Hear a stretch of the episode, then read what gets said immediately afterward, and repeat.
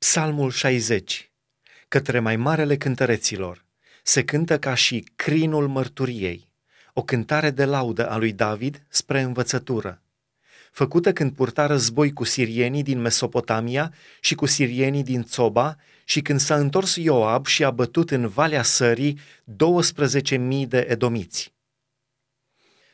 Dumnezeule, ne-ai lepădat, ne-ai împrăștiat și te-ai mâniat.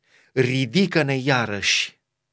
Ai cutremurat pământul, l-ai despicat, dregei spărturile, căci se clatină. Ai făcut pe poporul tău să treacă prin lucruri grele, ne-ai adăpat cu un vin de amorțire. Ai dat celor ce se tem de tine un steag ca să-l înalțe spre biruința adevărului. Pentru ca prea iubiții tăi să fie izbăviți, scapă-ne prin dreapta ta și ascultă-ne.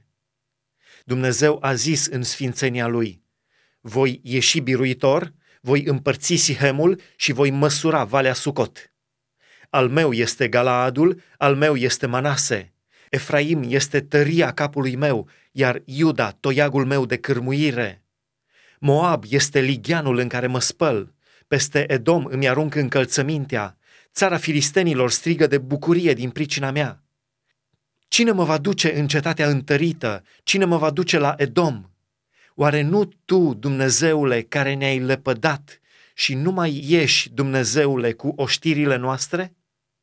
Dă-ne ajutor ca să scăpăm din necaz, căci ajutorul omului este zadarnic. Cu Dumnezeu vom face isprăvi mari și El va zdrobi pe vrăjmașii noștri.